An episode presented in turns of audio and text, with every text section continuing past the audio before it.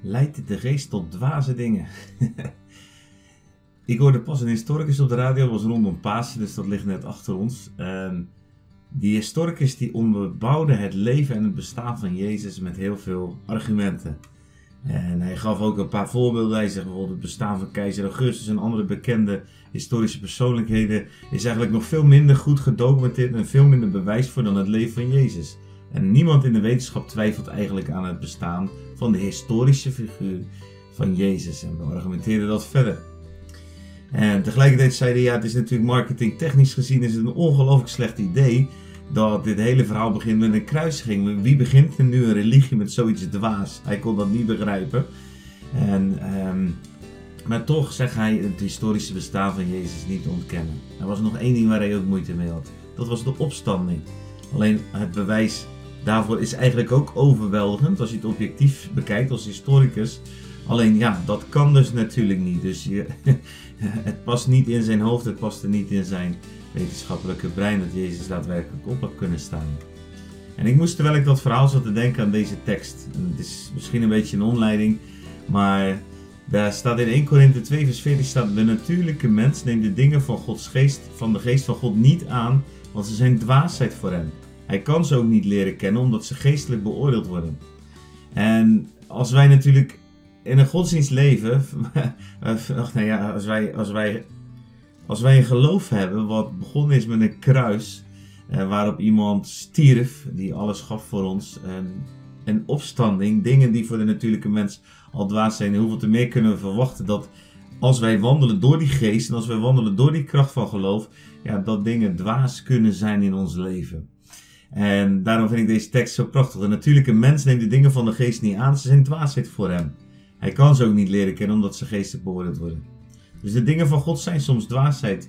De prediking van het kruis is dwaasheid. Het wandelen van de geest leidt tot dwaasheid. De Heilige Geest wil ons namelijk naar een heel ander normaal brengen als waarin wij normaal leven. Een bovennatuurlijke, een bovennormale realiteit. Zoals Johannes in de geest was naar zijn gewoonte, Paulus onuitsprekelijke dingen zag, eh, zo kunnen alle christenen dingen ontvangen, ervaren, uh, realiteiten die er voor de natuurlijke mens niet zijn als je alleen al zegt dat je Gods stem verstaat, ja, dan kunnen mensen je aankijken. Of als ze iets vragen en je zegt van nou mag ik er misschien even over bidden, ik vraag het even aan mijn vader, aan God. Dan kijken ze je aan van welke dwaas heb ik nu mee te maken. Maar dat is de realiteit van ons leven. De natuurlijke mens neemt de dingen van God niet aan, van de geest van God, want ze zijn dwaasheid voor hem. Maar wij zijn natuurlijk daarin anders. Wij leven in een andere realiteit. En als je het hoofdstuk uitleest, 1 Korinthe 2, dan eindigt het zelfs zo wie kent de gedachten van, van de Heer, zodat hij hem zou kunnen onderwijzen? Wel nu staat er dan, de prachtige eindzin van dit hoofdstuk. Wel nu, onze gedachten zijn die van Christus. Wij hebben dan de gedachten van Christus. En nou, dat is toch de absolute dwaasheid. Ga dat maar eens uitleggen aan een historicus. Maar toch is het waar. En uh, God is gewoon een andere realiteit. En in deze wereld mogen wij leven soms in dwaas, in dwaasheid. Soms leidt de geest letterlijk tot dingen die voor een natuurlijke mens gewoon dwaas zijn.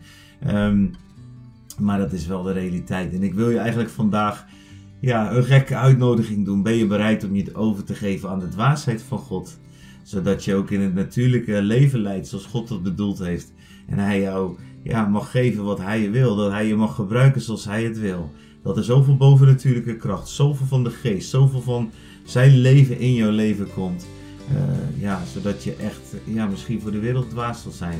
Maar dat je voor God bruikbaar zal zijn. Daar wil ik je toe uitnodigen.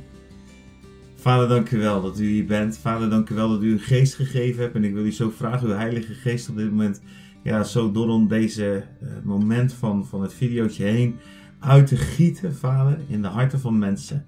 Heer, ik, ik, we willen ons leven aanbieden. Ik wil dat doen en de mensen aan, aan die deze video kijken ook. Heer, en ja, ook al is het dwaasheid, ook al is het in de ogen van de wereld dwaas. Heer, we willen ons overgeven tot uw dwaasheid. Omdat we weten dat u de goede God bent. In Jezus' naam. Amen.